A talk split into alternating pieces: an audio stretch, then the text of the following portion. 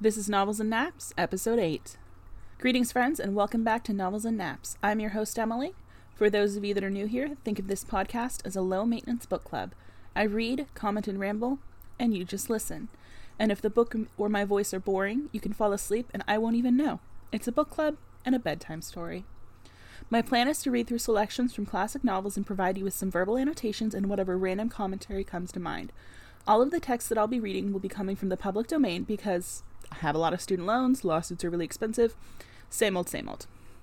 So, here's your opportunity to catch up on all those classics you said that you read, but never really did. I'm hoping to wrap up our reading of Jane Eyre by episode 10, but we might be continuing to read it until episode 12. I've been doing a lot of abridging, which I will continue to do. Uh, but for now, let's recap. Last we left her, Jane and Rochester had become engaged. Jane had recently returned from visiting her aunt and her cousins Georgiana and Eliza after the death of her creepy cousin John and her aunt revealed that there actually was an uncle on her mother's side that had been interested in taking her in, but she never told her because her aunt was spiteful. Now her aunt is dead, and Jane is engaged. So we're going to be jumping in with that. Um, the scene I'm going to open with is when Jane talks to Mrs. Fairfax about her engagement to Mr. Rochester. Mrs. Fairfax is, of course, a little bit surprised because it's quite unusual that someone of Jane's station. She's a governess, so she falls within somewhere within like the servant working class, is suddenly being engaged to the man of the manor. So I'm going to jump into their conversation. I feel so astonished, she began. I hardly know what to say to you, Miss Eyre. I have surely not been dreaming, have I? Sometimes I fall half asleep when I am sitting alone and fancy things that have never happened.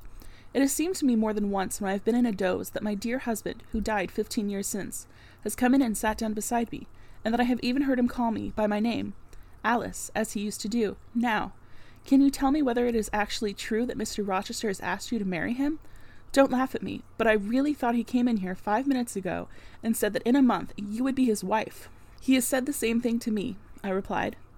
He has? Do you believe him? Have you accepted him? Yes. She looked at me bewildered. I could never have thought it. He is a proud man. All the Rochesters were proud and his father, at least, liked money. He, too, has always been called careful. He means to marry you? He tells me so. She surveyed my whole person. In her eyes, I read that they had there found no charm powerful enough to solve the enigma. It passes me, she continued, but no doubt it is true since you say so. How it will answer, I cannot tell. I really don't know. Equality of position and fortune is often advisable in such cases, and there are twenty years of difference in your ages. He might almost be your father. My thoughts exactly. Mrs. Fairfax, my thoughts exactly. No, indeed, Mrs. Fairfax, exclaimed I, nettled. He is nothing like my father. No one who saw us together would suppose it for an instant. Mr. Rochester looks as young, and is as young, as some man at five and twenty. Is it really for love he is going to marry you? she asked. I was so hurt by her coldness and skepticism that the tears rose to my eyes. I am sorry to grieve you, pursued the widow. But you are so young and so little acquainted with men. I wish to put you on your guard. It is an old saying that all is not gold that glitters. And in this case, I do fear that there will be something found to be different to what either you or I expect. Why? Am I a monster? I said. Is it impossible that Mr. Rochester should have a sincere affection for me? No, you are very well, and much improved of late, and Mr. Rochester, I dare say, is fond of you. I have always noticed that you are a sort of pet of his. There are times when, for your sake, I have been a little uneasy at his marked preference, and have wished to put you on your guard. But I did not like to suggest even the possibility of wrong. I knew such an idea would shock, perhaps offend you, and you were so discreet and so thoroughly modest and sensible. I hoped you might be trusted to protect yourself. Last night I cannot tell you what I suffered when I sought all over the house and could find you nowhere, nor the master either, and then at twelve o'clock saw you come in with him. Well, never mind that now. I interrupted impatiently. It is enough that all was right. I hope all will be right in the end, she said, but believe me, you cannot be too careful. Try and keep Mr. Rochester at a distance. Distrust yourself as well as him. Gentlemen in his station are not accustomed to marry their governesses. I was growing truly irritated. Happily, Adele ran in.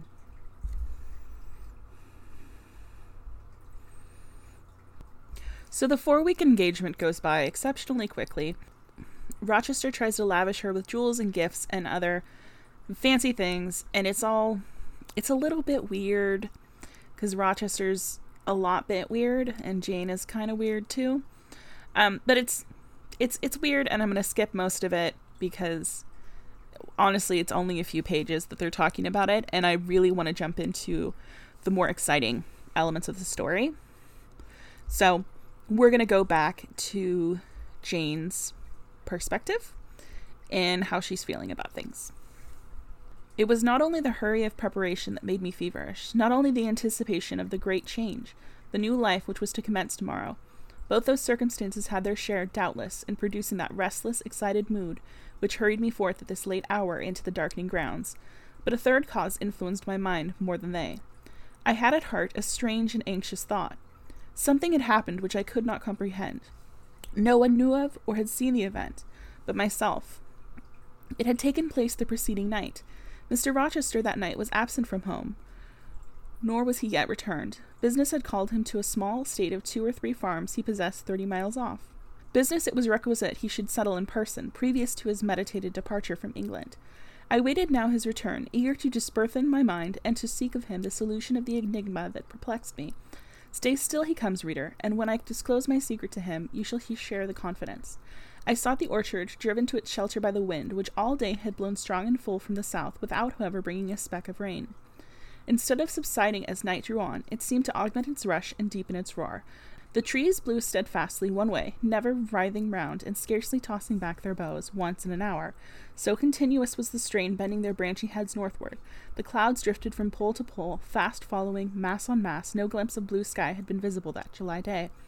It was not without a certain wild pleasure I ran before the wind, delivering my trouble of mind to the measureless air torrent thundering through space. Descending the laurel walk, I faced the wreck of the chestnut tree. It stood up black and riven, the trunk split down the center, gasped ghastly. The cloven halves were not broken from each other, for the firm base and strong roots kept them unsundered below. Though community of vitality was destroyed, the sap could flow no more. Their great boughs on each side were dead, and next winter's tempest would be sure to fell one or both to earth. As yet, however, they might be said to form one tree, a ruin, but an entire ruin. You did right to hold fast to each other, I said, as if the monster splinters were living things and could hear me. I think, scathed as you look, and charred and scorched, there must be a little sense of life in you yet. Rising out of that adhesion at the faithful, honest roots, you will never have green leaves more, never more see birds making nests and singing idyls in your boughs. The time of pleasure and love is over with you, but you are not desolate. Each of you has a comrade to sympathize with him in his decay. As I looked up at them, the moon appeared momentarily in that part of the sky which filled their fissure. Her disk was blood red and half overcast. She seemed to throw on me one bewildered, dreary glance, and buried herself again, instantly, in the deep drift of cloud. The wind fell for a second round Thornfield, but far away over wood and water poured a wild, melancholy wail. It was sad to listen to, and I ran off again. Here and there I strayed through the orchard, gathered up the apples with which the grass around the tree which was thickly strewn. Then I employed myself in dividing the ripe from the unripe. I carried them into the house and put them away in the storeroom. Then I repaired to the library to ascertain whether the fire was lit, for though summer, I knew on such a gloomy evening Mr. Rochester would like to see a cheerful hearth when he came in. Yes, the fire had been kindled some time and burned well. I placed his armchair by the chimney corner. I wheeled the table near it. I let down the curtain and had the candles brought in ready for lighting.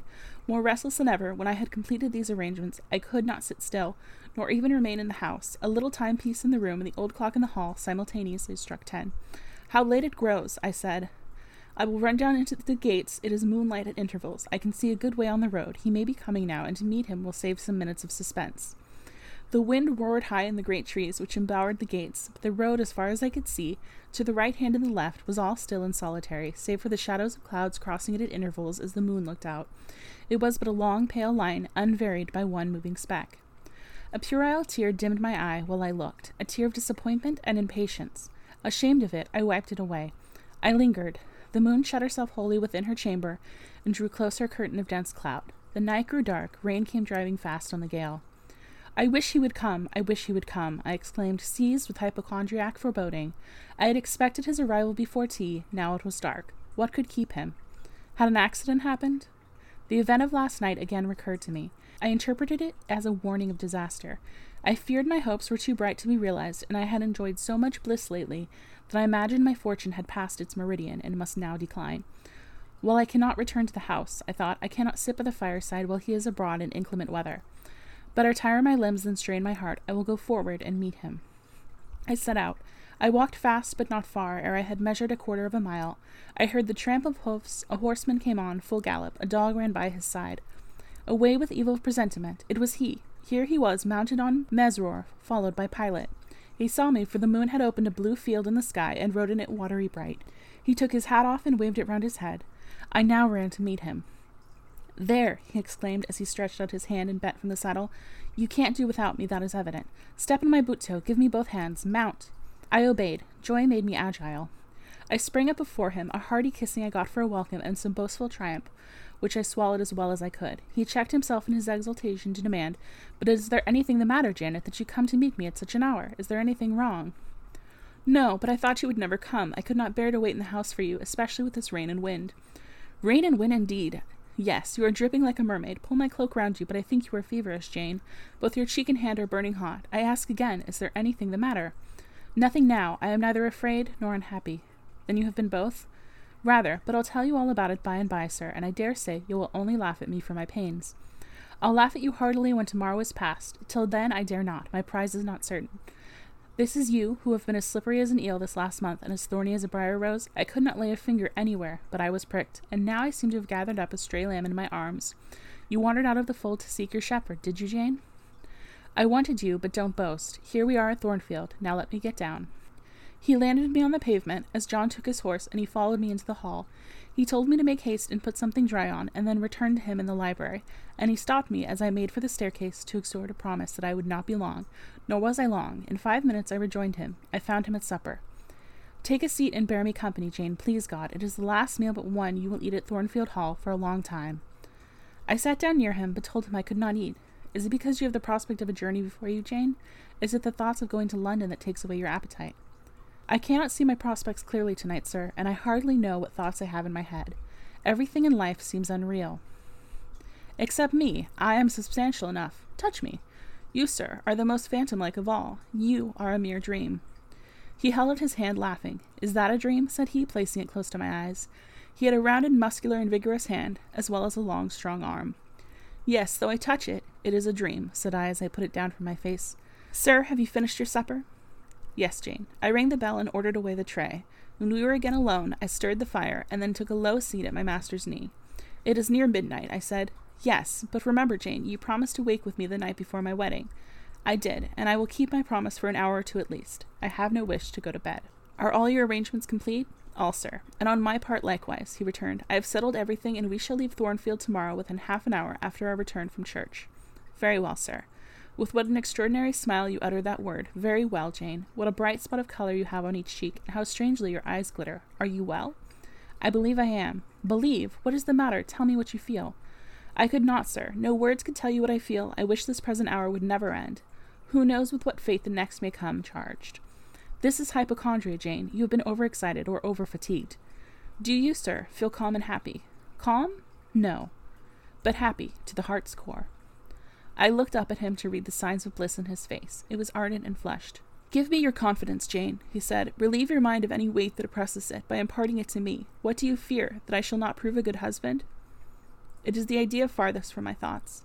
Are you apprehensive of the new sphere you are about to enter, of the new life into which you are passing? No. You puzzle me, Jane. Your look and tone of sorrowful audacity perplex and pain me. I want an explanation. Then, sir, listen. You were from home last night? I was, I know that, and you hinted a while ago at something which had happened in my absence. Nothing probably of consequence, but in short, it has disturbed you. Let me hear it. Mrs. Fairfax has said something, perhaps? Or you have overheard the servants talk? Your sensitive self respect has been wounded? No, sir. It struck twelve. I waited till the timepiece had concluded its silver chime and the clock its hoarse, vibrating stroke, and then I proceeded. All day yesterday I was very busy and very happy in my ceaseless bustle, for I am not, as you seem to think, troubled by any haunting fears about the new sphere, etc. I think it a glorious thing to have the hope of living with you because I love you. No, sir, don't caress me now. Let me talk undisturbed. Yesterday I trusted well in Providence and believed that events were working together for your good and mine. It was a fine day, if you recollect. The calmness of the air and sky forbade apprehension respecting your safety or comfort on your journey. I walked a little while on the pavement after tea, thinking of you, and I beheld you in imagination so near me. I scarcely missed your actual presence. I thought of the life that lay before me. Your life, sir. An existence more expansive and stirring than my own, as much more so as the depths of the sea to which the brook runs are than the shallows of its own straight channel. I wondered why moralists call this world a dreary wilderness. For me, it blossomed like a rose. Just at sunset, the air turned cold and the sky cloudy. I went in. Sophie called me upstairs to look at my wedding dress, which they had just brought, and under it, in the box, I found your present, the veil which in your princely extravagance you sent for from London. Resolved, I suppose, since I would not have jewels to cheat me into accepting something as costly. I smiled as I unfolded it, and devised how I would tease you about your, your aristocratic tastes and your efforts to mask your plebeian bride in the attributes of a peeress. I thought how I would carry down to you the square of unembroidered blonde I had myself prepared as a covering for my low born head, and ask if that was not good enough for a woman who could bring her husband neither fortune, beauty, nor connections. I saw plainly how you would look, and heard your impetuous republican answers, and your haughty disavowal of any necessity on your part to augment your wealth or elevate your standing by marrying either a purse or a coronet. How well you read me, you witch, interposed Mr. Rochester. But what did you find in the veil beside its embroidery? Did you find poison, or a dagger that you look so mournful now? No, no, sir. Besides the delicacy and richness of the fabric, I found nothing save Fairfax Rochester's pride. That did not scare me, because I am used to the sight of the demon. But, sir, as it grew dark and the wind rose, it blew yesterday evening, not as it blows now, wild and high, but with a sullen moaning sound, far more eerie. I wished you were at home, I came into this room, and the sight of the empty chair and fireless hearth chilled me. For some time after I went to bed, I could not sleep. A sense of anxious excitement distressed me. The gale still rising seemed to my ear to muffle a mournful undersound, whether in the house or abroad I could not at first tell. But it recurred, doubtful yet doleful at every lull. At last I made out it must be some dog howling at a distance. I was glad when it ceased. On sleeping, I continued in dreams the idea of a dark and gusty night. I continued also the wish to be with you, and experienced a strange, regretful consciousness of some barrier dividing us. During all my first sleep, I was following the windings of an unknown road. Total obscurity environed me, rain pelted me. I was burdened with the charge of a little child, a very small creature, too young and feeble to walk, and which shivered in my cold arms and wailed piteously in my ear. I thought, sir, that you were on the road a long way before me, and I strained every nerve to overtake you, and made effort on effort to utter your name and entreat you to stop. But my movements were fettered, and my voice still died in a, a way inarticulate, while you, I felt, withdrew farther and farther every moment. And these dreams weigh on your spirits now, Jane, when I am close to you? Little nervous subject, forget visionary woe, and think only of real happiness. You say you love me, Janet. Yes, I will not forget that, and you cannot deny it. Those words did not die inarticulate on your lips. I heard them clear and soft a thought too solemn perhaps, but sweet as music. I think it is a glorious thing to have the hope of living with you, Edward, because I love you. Do you love me, Jane? Repeat it. I do, sir. I do, with my whole heart. Well, he said, after some minutes' silence, it is strange, but that sentence has penetrated my breast painfully. Why, I think because you said it with such an earnest religious energy, and because your upward gaze at me now is the very sublime of faith, truth, and devotion. It is too much, as if some spirit were near me, Look, wicked Jane, as you know well how to look. Coin one of your wild, shy, provoking smiles. Tell me you hate me, tease me, vex me. Do anything but move me. I would rather be incensed than saddened. I will tease you and vex you to your heart's content when I have finished my tale, but hear me to the end. I thought, Jane, you had told me all. I thought I had found the source of your melancholy in a dream. I shook my head. What is there more? But I will not believe it to be anything important. I warn you of incredulity beforehand. Go on. The disquietude of his air, the somewhat apprehensive impatience of his manner, surprised me, but I proceeded. I dreamt another dream, sir, that Thornfield Hall was a dreary ruin and the retreat of bats and owls. I thought that of all the stately front nothing remained but a shell like wall, very high and very fragile looking. I wandered on a moonlight night through the grass grown enclosure within. Here I stumbled over a marble hearth, and there over a fallen fragment of cornice. Wrapped up in a shawl, I still carried the unknown little child. I might not lay it down anywhere, however tired were my arms, however much its weight impeded my progress. I must retain it. I heard the gallop of a horse at a distance on the road. I was sure it was you, and you were departing for many years and for a distant country. I climbed the thin wall with frantic, perilous haste, eager to catch one glimpse of you from the top. The stones rolled from under my feet, the ivy branches I grasped gave way, the child clung round my neck in terror and almost strangled me. At last I gained the summit. I saw you like a speck on a white track lessening every moment. The blast blew so strong I could not stand. I sat down on the narrow ledge. I hushed the scared infant in my lap. You turned an angle of the road. I bent forward to take a last look. The wall crumbled. I was shaken. The child rolled from my knee. I lost my balance, fell, and woke. Now, Jane, that is all. All the preface, sir. The tale is yet to come. On waking, a gleam dazzled my eyes. I thought, oh, it is daylight, but I was mistaken. It was only candle light. Sophie, I supposed, had come in. There was a light in the dressing table, and the door of the closet, where before going to bed I had hung my wedding dress and veil, stood open. I heard a rustling there. I asked Sophie, What are you doing? No one answered, but a form emerged from the closet. It took the light, held it aloft, and surveyed the garments pendant from the portmanteau. Sophie, Sophie, I again cried, and still it was silent. I had risen up in bed. I bent forward, first surprise, then bewilderment came over me, and then my blood crept cold through my veins. Mr. Ro- Mr. Rochester, this was not Sophie, it was not Leah, it was not Mrs. Fairfax, it was not. No, I was sure of it, and am still. It was not even that strange woman, Grace Poole. It must have been one of them, interrupted my master. No, sir, I solemnly assure you to the contrary. The shape standing before me had never crossed my eyes within the precincts of Thornfield Hall before. The height, the contour, were new to me. Describe it, Jane. It seems, sir, a woman, tall and large, with thick and dark hair hanging long down her back. I know not what dress she had on. It was white and straight, but whether gown, sheet, or shroud, I cannot tell. Did you see her face? Not at first, but presently she took my veil from its place. She held it up, gazed at it long, and then she threw it over her own head and turned to the mirror. At that moment I saw the reflection of the visage and features quite distinctly in the dark oblong glass. And how were they? Fearful and ghastly to me. Oh, sir, I never saw a face like it. It was a discolored face. It was a savage face. I wish I could forget the roll of the red eyes and the fearful blackened inflation of the lineaments. Ghosts are usually pale, Jane. This, sir, was purple. The lips were swelled and dark, the brow furrowed, the black eyebrows widely raised over the bloodshot eyes. Shall I tell you of what it reminded me? You may. Of the foul German spectre, the vampire. Ah, what did it do? Sir, it removed my veil from its gaunt head, rent it into two parts, and flinging both on the floor, trampled on them. Afterwards? It drew aside the window curtain and looked out. Perhaps it saw dawn approaching, for, taking the candle, it retreated to the door. Just at my bedside, the figure stopped. The fiery eyes glared upon me. She thrust up her candle close to my face and extinguished it under my eyes. I was aware her lurid visage flamed over mine, and I lost consciousness. For the second time in my life, only the second time, I became insensible from terror.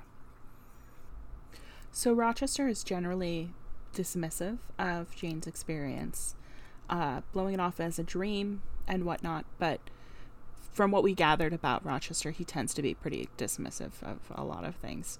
So we're going to jump forward a little bit to the wedding day. I rose. There were no groomsmen, no bridesmaids, no relatives to wait for or marshal, none but Mr. Rochester and I. Mrs. Fairfax stood in the hall as we passed. I would fain have spoken to her, but my hand was held by a grasp of iron. I was hurried along by a stride I could hardly follow, and to look at Mr. Rochester's face was to feel that not a second of delay would be tolerated for any purpose.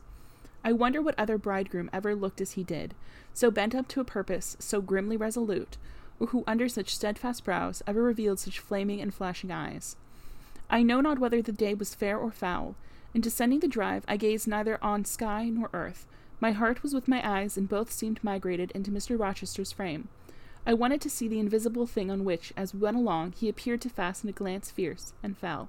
I waited to feel the thoughts whose force he seemed breasting and resisting. At the churchyard wicket, he stopped. He discovered I was quite out of breath. Am I cruel in my love? he said.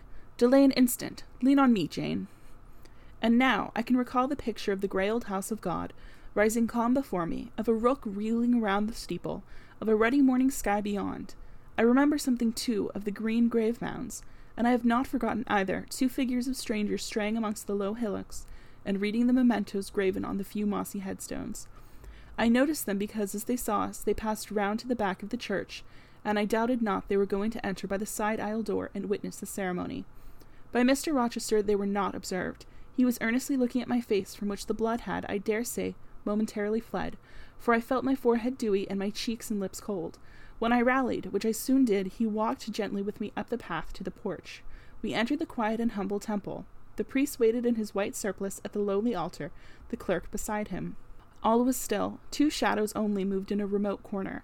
My conjecture had been correct. The strangers had slipped in before us, and they now stood by the vault of the Rochesters, their backs toward us, viewing through the rails the old time stained marble tomb, where a kneeling angel guarded the remains of Damer de Rochester, slain at Marston Moor in the time of the Civil Wars, and of Elizabeth, his wife. Our place was taken at the communion rails. Hearing a cautious step behind me, I glanced over my shoulder. One of the strangers, a gentleman, evidently, was advancing up the chancel. The service began. The explanation of the intent of matrimony was gone through, and then the clergyman came a step further forward, and bending slightly towards Mr. Rochester, went on.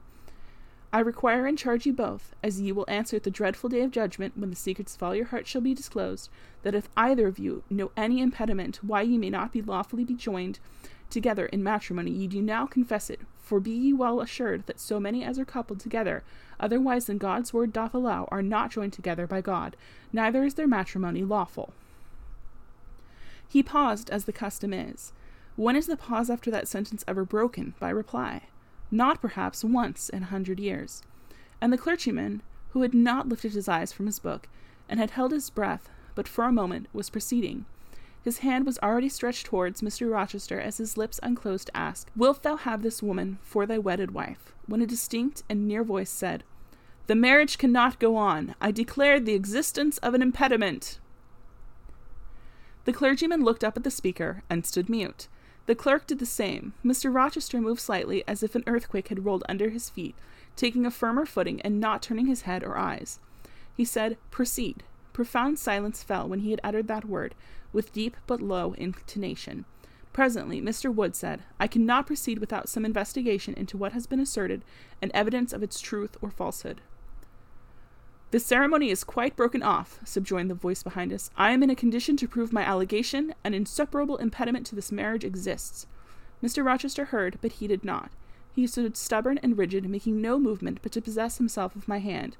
What a hot and strong grasp he had! And how like quarried marble was his pale, firm, massive front at this moment, how his eyes shone, still watchful and yet wild beneath. Mr. Wood seemed at a loss. What is the nature of the impediment? he, he asked. Perhaps it may be gotten over, explained away? Hardly, was the answer. I have called it insuperable, and I speak advisedly.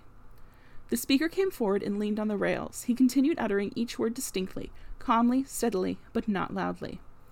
It simply consists in the existence of a previous marriage. Mr. Rochester has a wife now living. Ooh. My nerves vibrated to those low spoken words as they had never vibrated to thunder. My blood felt their subtle violence as it had never felt frost or fire, but I was collected and in no danger of swooning.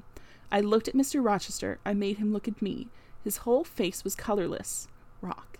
His eye was both spark and flint. He disavowed nothing. He seemed as if he would defy all things. Without speaking, without smiling, without seeming to recognize in me a human being, he only twined my waist with his arm and riveted me to his side. Who are you? he asked of the intruder. My name is Briggs, a solicitor of London. And you would thrust on me a wife? I would remind you of your lady's existence, sir, which the law recognizes if you do not. Favor me with an account of her, with her name, her parentage, her place of abode.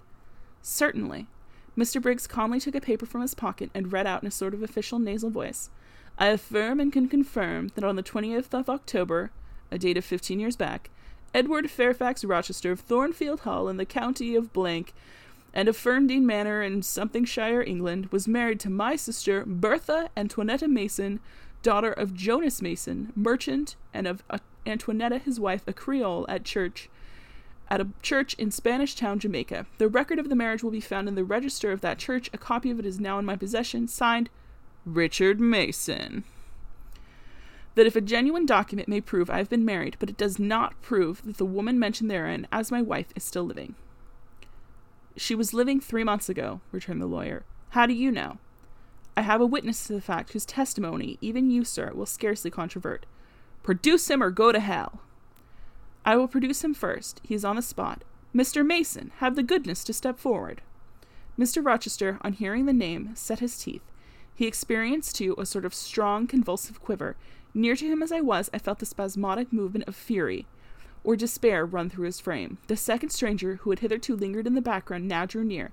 A pale face looked over the solicitor's shoulder. Yes, it was Mason himself. Mr. Rochester turned and glared at him. His eye, as I have often said, was a black eye. It had now a tawny, nay, a bloody light in its gloom, and his face flushed. Olive cheek and hueless forehead received a glow, as from spreading, ascending heart fire, and he stirred, lifted his strong arm. He could have struck Mason, dashed him on the church floor, shocked by ruthless blow the breath from his body, but Mason shrank away and cried faintly, Good God!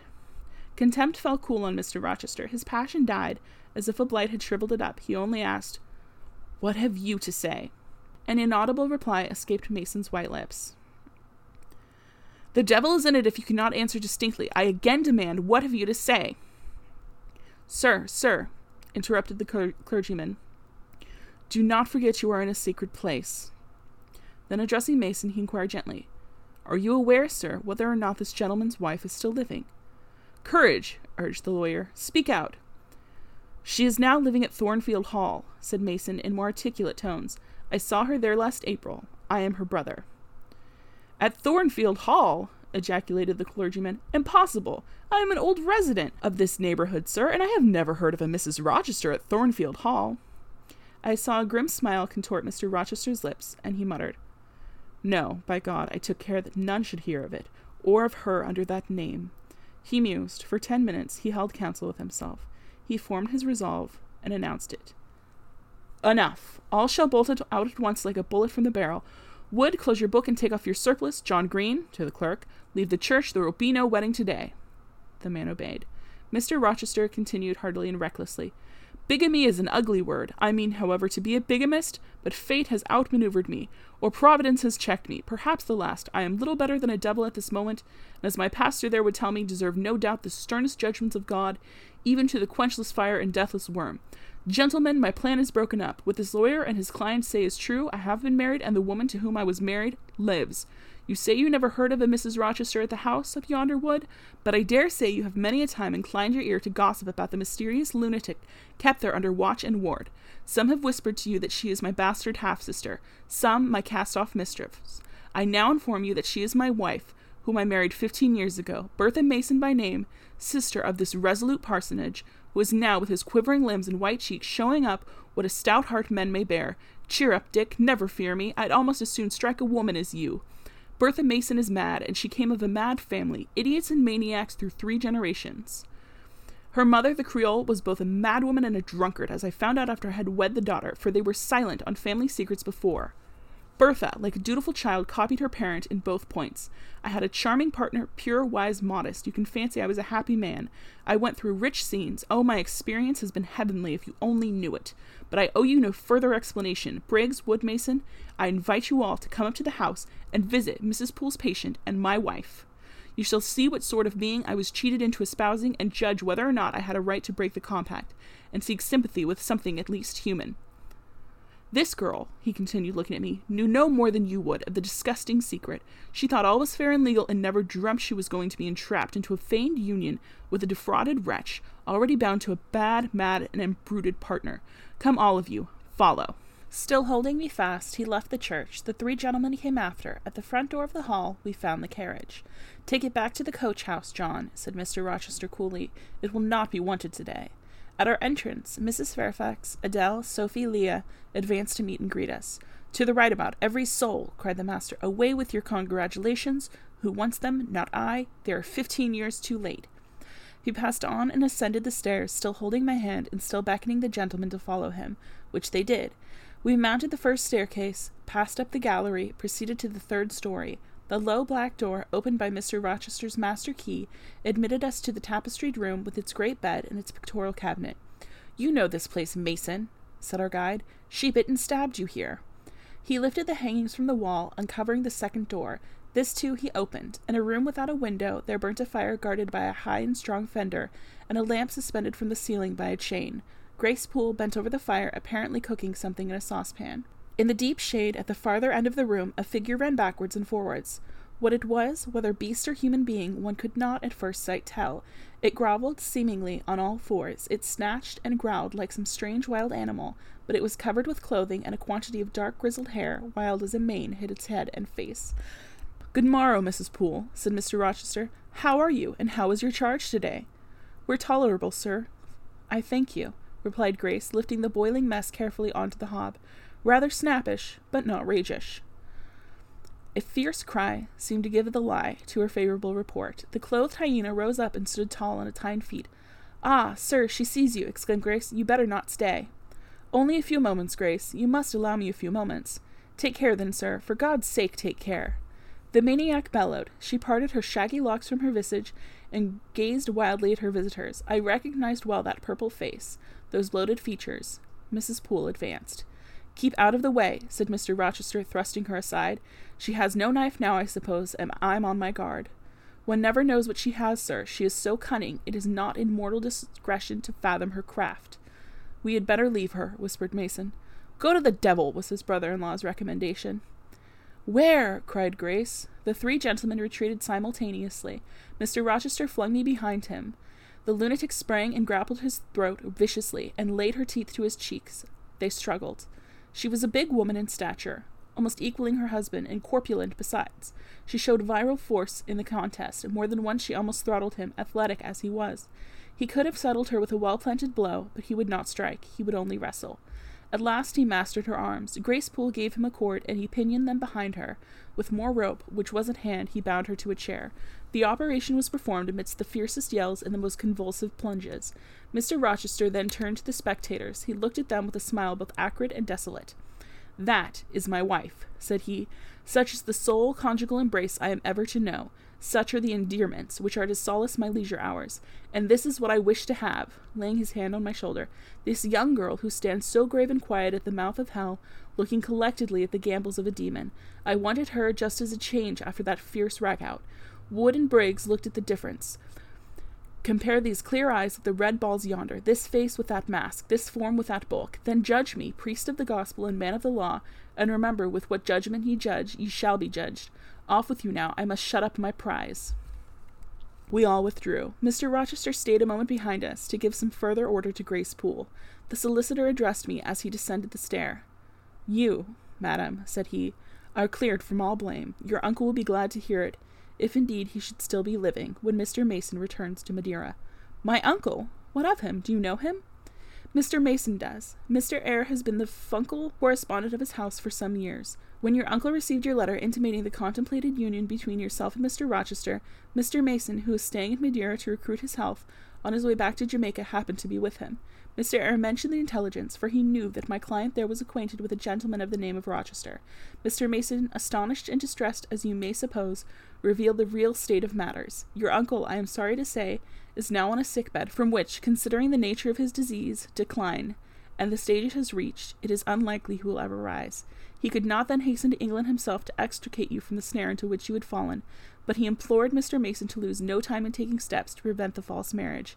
He referred him to me for assistance. I used all dispatch, and am thankful I was not too late, as you, doubtless, must be also. Were I not morally certain that your uncle will be dead ere you reach Madeira, I would advise you to accompany Mr. Mason back. But as it is, I think you had better remain in England till you can hear further, either from or of Mr. Eyre. Have we anything else to stay for? he inquired of Mr. Mason. No, no. Let us be gone, was the anxious reply, and without waiting to take leave of Mr. Rochester, they made their exit at the hall door. The clergyman stayed to exchange a few sentences either of admonition or reproof with his haughty parishioner. This duty done, he too departed. So that is our big reveal about the truth of Mr. Rochester. He is already married. And yeah, turns out not not the best marriage. But yeah, yeah, so there's there's some flaws with him as I was insinuating throughout the entire story ever since she met him. He he's kind of an immense liar on many, many levels. And I don't feel super sympathetic towards him because I just, I guess I'm just not a very caring person. Anyway, that, my friends, is where we will leave it. So, thank you for listening, friends, and sleep well.